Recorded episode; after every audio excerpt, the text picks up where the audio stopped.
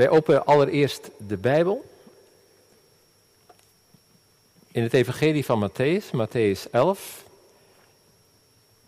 En daarna lezen we een gedeelte uit de brief aan de Galaten. Maar eerst Matthäus 11 vanaf vers 25.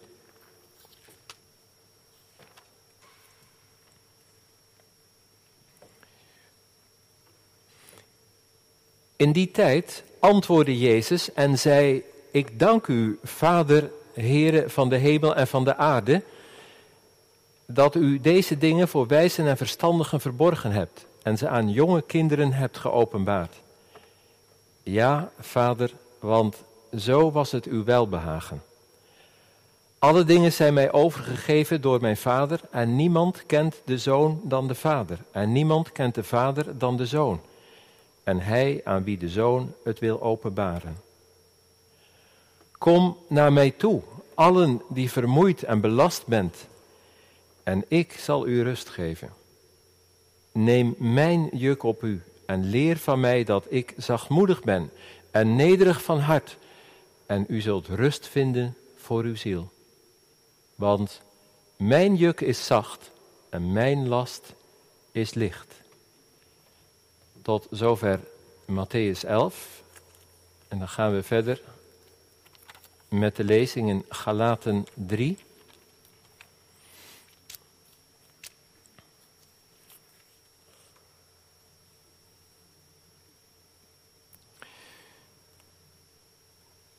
Galaten 3 vanaf vers 19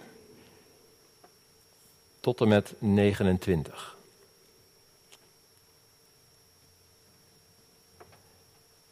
Waartoe dient dan de wet?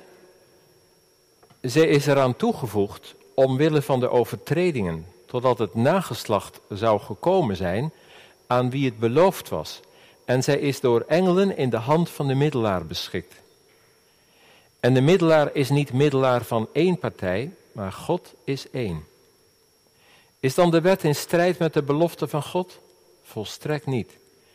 Want als er een wet gegeven was die in staat was leven te maken, dan zou de gerechtigheid werkelijk uit de wet zijn. Maar de schrift heeft alles onder de zonde opgesloten, opdat de belofte aan de gelovigen gegeven zou worden door het geloof in Jezus Christus. Voordat het geloof echter kwam, werden wij door de wet bewaakt, als gevangenen, opgesloten totdat het geloof geopenbaard zou worden. Zo is dan de wet onze leermeester geweest tot Christus, opdat wij uit het geloof gerechtvaardigd zouden worden. Maar nu het geloof gekomen is, zijn wij niet meer onder een leermeester. Want u bent allen kinderen van God door het geloof in Christus Jezus. Want u allen die in Christus gedoopt bent, hebt zich met Christus bekleed. Daarbij is het niet van belang dat men Jood is of Griek. Daarbij is het niet van belang dat men slaaf is of vrije. Daarbij is het niet van belang dat men man is of vrouw. Want allen bent u één in Christus Jezus. En als u van Christus bent, dan bent u Abrahams nageslacht en overeenkomstig de belofte erfgenamen. Tot zover de lezing uit het heilig woord van God. Zalig die het hoort en die het bewaart. En de verkondiging, de uitleg gaat ook over dit laatste uh, gedeelte, het laatst gelezen gedeelte. Het als thema de wet bindt, maar Christus maakt vrij. Gemeente, de tekst, de kern van het gedeelte uit Galaten 3 is vers 24 tot 26. Zo is dan de wet onze leermeester geweest tot Christus, opdat wij uit het geloof gerechtvaardigd zouden worden. Maar nu het geloof gekomen is, zijn wij niet meer onder een leermeester. Want u bent allen kinderen van God door het geloof in Christus Jezus. De wet bindt, maar Christus maakt vrij. Gemeente, geliefden in de Heer Jezus Christus, wij leven in een merkwaardige tijd en in een tegenstrijdige wereld. Het is opvallend hoeveel mensen eigenlijk weinig tijd hebben. Terwijl je zou zeggen dat iedereen toch alle tijd van de wereld zou moeten hebben. Zeker vergeleken met een eeuw geleden, of pak een beet 60 jaar geleden, toen we nog nauwelijks wasmachines hadden, zeker geen computers of printers, en er heel veel met de hand moest gebeuren. Het vreemde is dat juist nu zoveel mensen gejaagd zijn en stress ervaren. Hoe komt dat toch? Dat zoveel mensen in deze tijd moe zijn en dat velen al op jonge leeftijd tegen een burn-out aanlopen. Dat houdt me veel bezig. Wij lijken geregeerd te worden door allerlei verborgen eisen.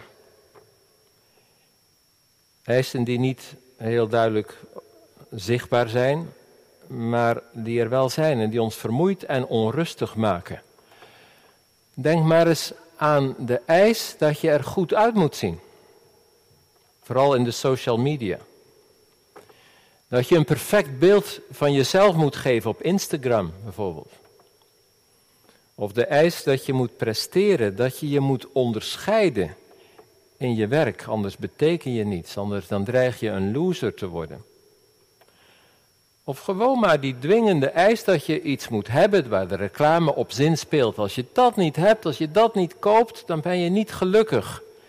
De spulletjes die een ander ook heeft, dat prettige huis of de vakantiereis. Terwijl we, eerlijk gezegd, dan heel vaak vergeten dat sommige mensen, of zelfs veel mensen, helemaal niets hebben. Dat tegenstrijdige van overvloed en toch schaarste in deze tijd, die paradox. En die eisen zitten niet alleen in de tijd of in de tijdgeest. Die zitten ook gewoon diep in onszelf, ook in mijzelf. Het leeft diep van binnen. Het verlangen om mee te tellen. Tuurlijk, dat is ook heel menselijk. Dat kennen we allemaal om gezien te worden. Dat mensen je niet vergeten. Onze angst dat we niet goed genoeg zijn. De angst dat een, een andere keuze misschien beter was geweest. Ik merk dat vaak ook bij jonge mensen. Ook wel bij mijn kinderen en misschien ook wel in mijn eigen leven. Was een andere keuze misschien niet beter geweest. En wij lijden onder een veel eisend ik. En ja, dat valt ook op, dat horen we niet zozeer in de kerk of van dominees, maar vooral van psychiaters, Belgische psychiaters die, die dat zeggen. Kijk, verveling vandaag is er ook wel. Maar verveling, dat, dat is niet dat je niets om handen hebt. Zoals je dat misschien van, van, van je kinderjaren herinnert. Ik tenminste wel, dat je helemaal niks om handen had. Je vriendje was er niet, je ouders waren te druk, je kon je gruwelijk vervelen. Er was gewoon niks te doen. Al vandaag de dag vervelen mensen zich ook, maar dat is niet zozeer niets om handen hebben, maar niet nuttig genoeg zijn. Dat je iets speciaals mist.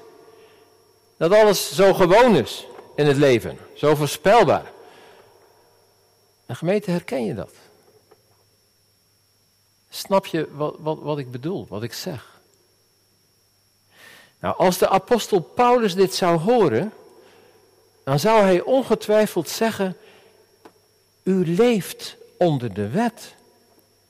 U bent niet onder de genade, u bent eigenlijk slaven, u leeft niet in vrijheid.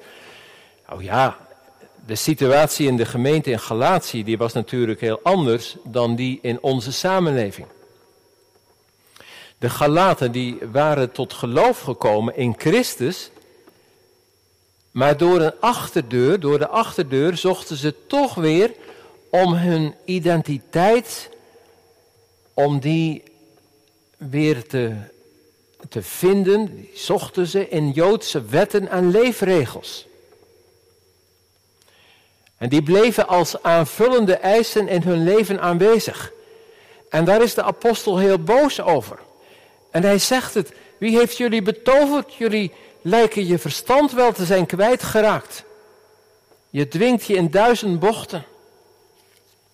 Kijk maar eens in, in Galaten 4, vers 9, wat, wat hij dan zegt. Hoe kunt u weer terugkeren naar die zwakke en arme grondbeginselen die u weer van voren af aan wilt dienen? Ja, dan gaat het over Joodse leefregels, eh, Joodse wetten.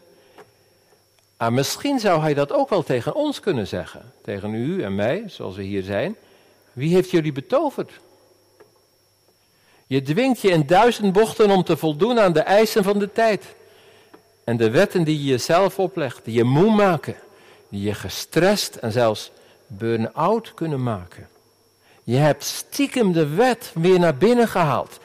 Je doet alles om gelukkig te worden, wat de samenleving voorschrijft. Nou ja, dan zegt u misschien, ja, maar de wet die de apostel noemt, hier in de Galatenbrief, is de Joodse wet. Dat is de Torah, die God via Mozes aan Israël heeft opgelegd. En de gemeente in Galatië die bestond voornamelijk, misschien al uitsluitend uit Joodse christenen die de Torah niet zomaar terzijde eh, wilden schuiven. Dat kun je nog wel voorstellen. Dat is toch heel wat anders dan die verborgen eisen en de wetten van de Nederlandse seculiere samenleving. En u hebt gelijk, inderdaad. Maar toch kan de uitleg van de apostel ons in, in, in ons in deze tijd helpen. Dat geloof ik ten, ten diepste. Ik denk zelfs dat er geen brief is die we vandaag meer nodig hebben dan de Galatenbrief. En laten we daarom wat nauwkeuriger luisteren naar wat de apostel zegt. Hij zegt, de wet, de Torah, was gegeven aan het volk als een soort ja, huisknecht. Letterlijk staat er pedagogos, pedagoog. Eigenlijk een particuliere meester, een au pair die onderwijs gaf en die op de kinderen moest letten. En hij zorgde ervoor dat de kinderen zich een beetje fatsoenlijk gedroegen, dat ze dingen leerden. En dan begrijp je wel, weet je hoe dat ging als ze zich niet gedroegen, dan kregen ze straf. En kinderen hadden ontzag voor zo'n meester aan huis.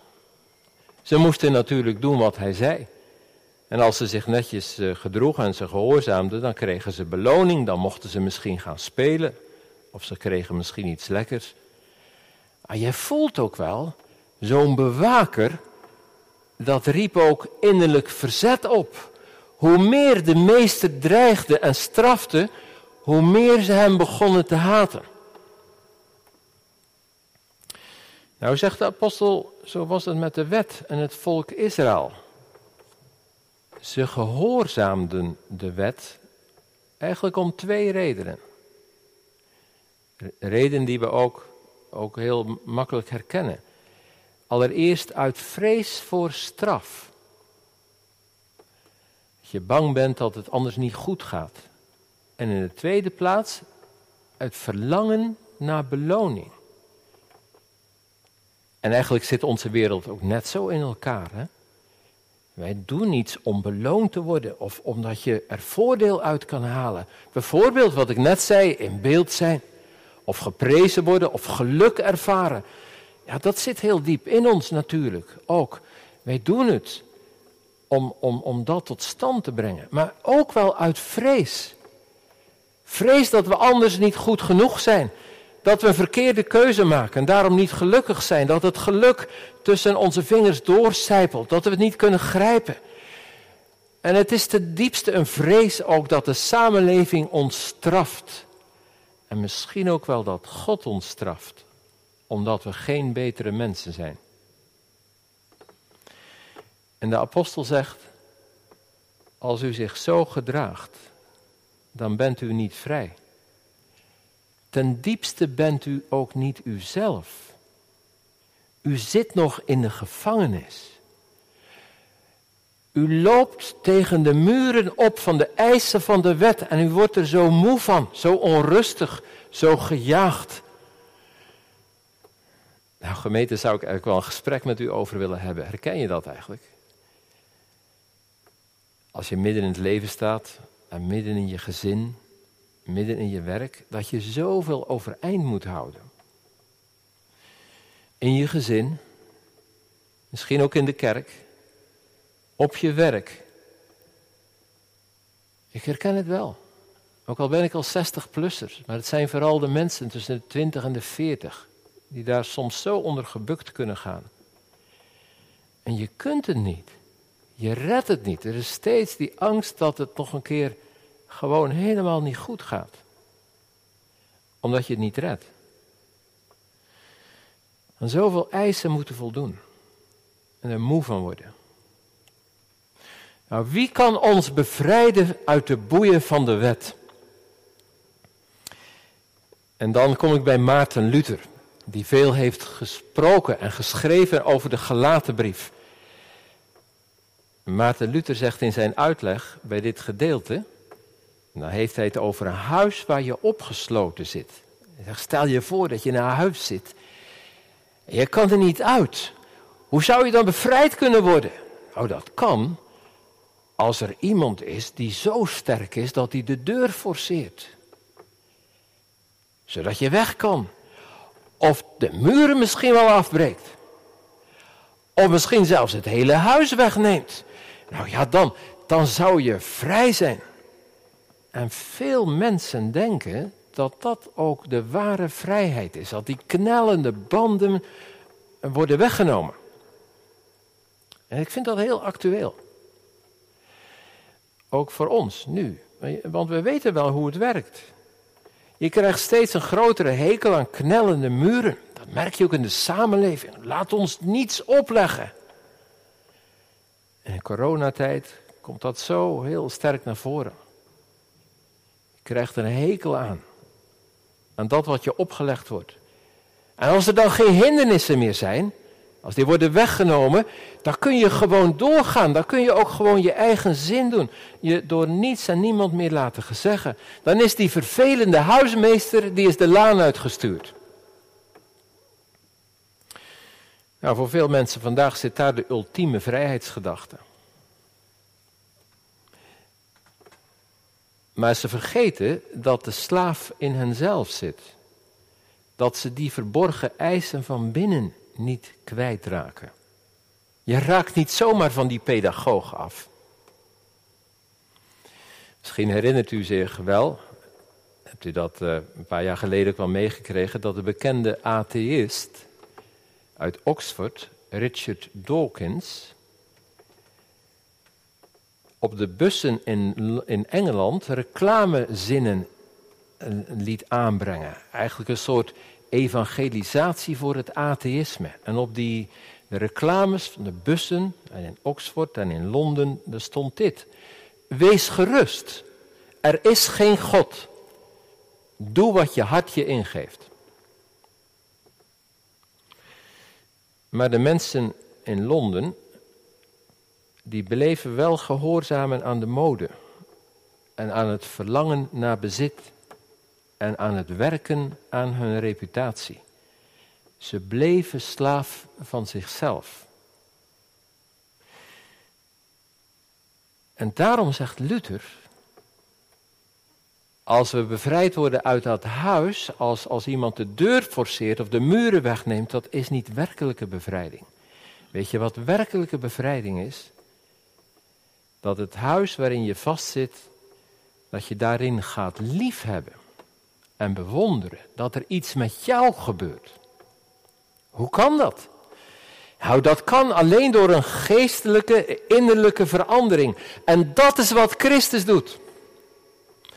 Hij zorgt door zijn geest dat je vrij en vrolijk, echt woorden van Luther, vrij en vrolijk gaat liefhebben. En ineens zie je dat je helemaal niet zo vast zit in, in knellende muren. Maar hoe ruim het huis is waar je bent. Christus schaft de wet van God niet af. Hij verwijdert hem niet. Hij zorgt dat je met heel je hart ervan gaat houden. Want Gods wet wil niet zomaar gedaan worden, maar wil bemind worden. Nou, de liefde maakt je vrij.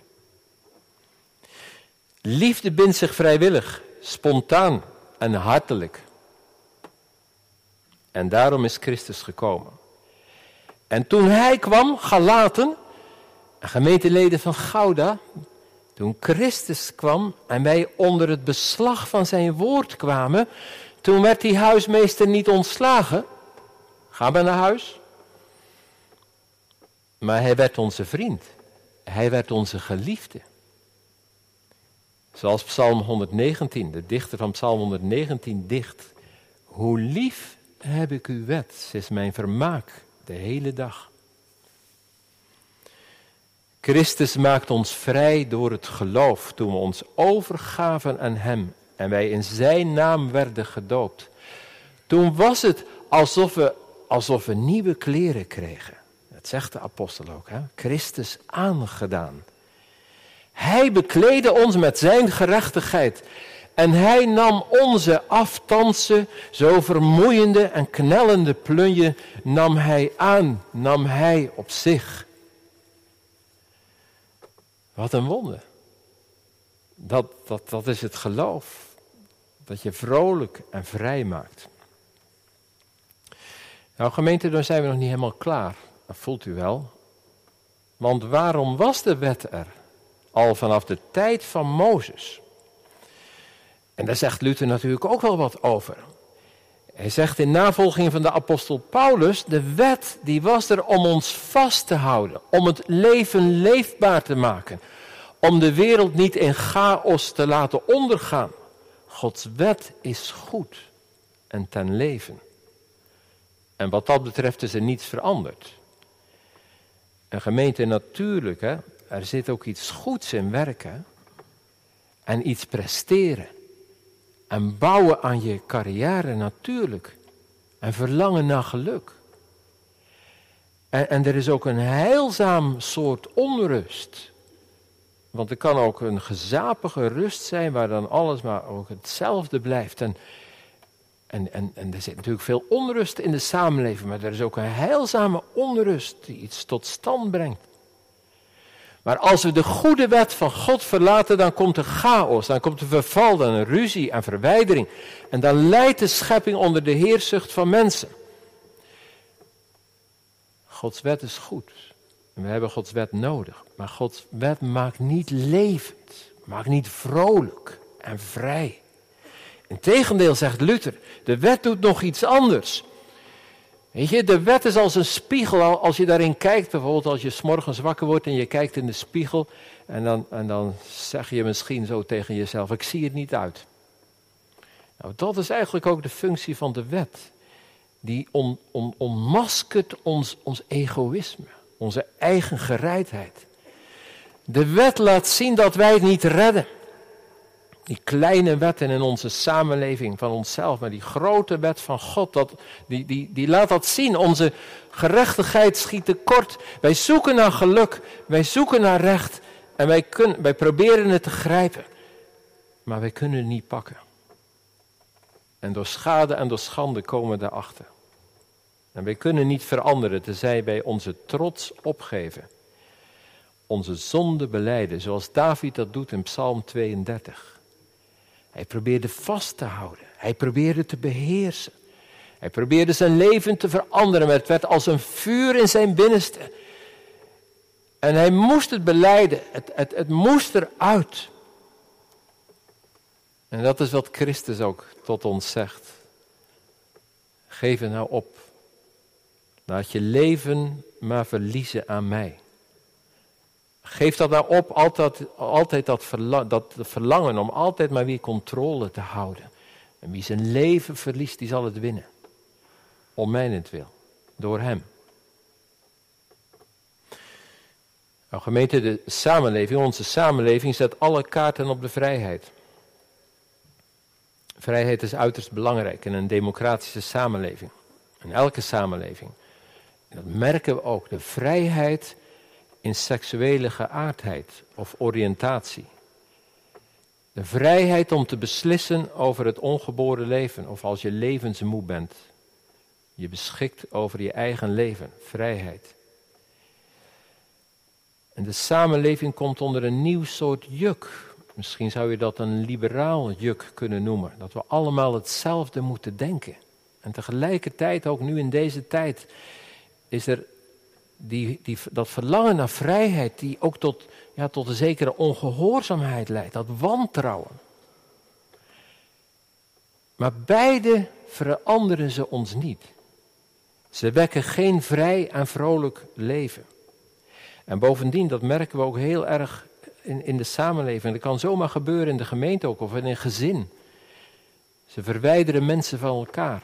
Zoveel tweespalt, zoveel tweedracht in de samenleving. Alleen al als het gaat om, om vaccineren en corona. En hoe belangrijk is wat de apostel zegt, dat in Christus geen tweedeling is. Daarbij is het niet van belang dat men Jood is of Griek, of slaaf of vrije, of man of vrouw. Allen in Hem zijn één. Gender, dat telt niet. Of afkomst, of maatschappelijke positie, of nationaliteit. Wie maakt ons vrij? Ach, gemeent u, ja, wij weten het wel, het wordt ons ook elke zondag verkondigd. Alleen Christus kan ons vrijmaken. Dat, zegt de apostel Paulus, dat moesten ook Adam en Eva en Abraham en Mozes. Dat moest het hele volk leren, eigenlijk al zien op hem die beloofd was, de nakomeling van Abraham, de Messias. Hij is het die ons bevrijdt van de eisen van de wet en van de eisen van de tijd. Waarom? Omdat hij Gods wet volkomen heeft gedragen. En de straf die over onze ongehoorzaamheid was uitgesproken, heeft gedragen, op zich genomen. En door Hem, door Hem alleen, rekent God onze ongerechtigheid niet toe. Zoals Psalm 32 zingt, profetisch over Christus. Het wordt je niet toegerekend door Hem. Een gemeente wat daarvoor nodig is, dat we onze schuld, onze onmacht beleiden, dat ons leven uit handen geven. Ook dat zou misschien nog te veel voor ons zijn en te moeilijk. Maar hij, hij schenkt wat hij vraagt. Christus zag de mensen van zijn tijd. Hij keek naar hen, hij zag hen, de scharen, de menigte. Hij zag de mensen, vermoeid en belast als ze waren, onrustig en voortgejaagd, omdat ze niet aan de eisen konden voldoen. In onze tijd zit heel anders in elkaar, maar heeft daar ook iets van. Die tijd vol paradoxen. Overvloed in onze samenleving en toch zoveel schaarste. Schaarste aan tijd, schaarste aan zorg, schaarste aan rust. Eigenlijk een genadeloze cultuur die oud maakt en moe. En Christus ziet ook jou en ziet u en ons allen. En hij wacht erop totdat je komt. Met je moeheid, met je pijn, met je schuld. En je hoeft geen prestaties mee te nemen. Je reputatie laat het maar achter. Je bezit hoef je niet mee te nemen, mee te brengen. Je mag komen. Je mag komen met je twijfel, met je weerbarstigheid, met je rafelige, gebroken leven. En hij zegt het. Kom naar mij toe, u die vermoeid en belast bent, en ik zal je rust geven. Neem mijn juk op u en leer van mij dat ik zachtmoedig ben en nederig van hart. En je zult rust vinden voor je ziel. Amen.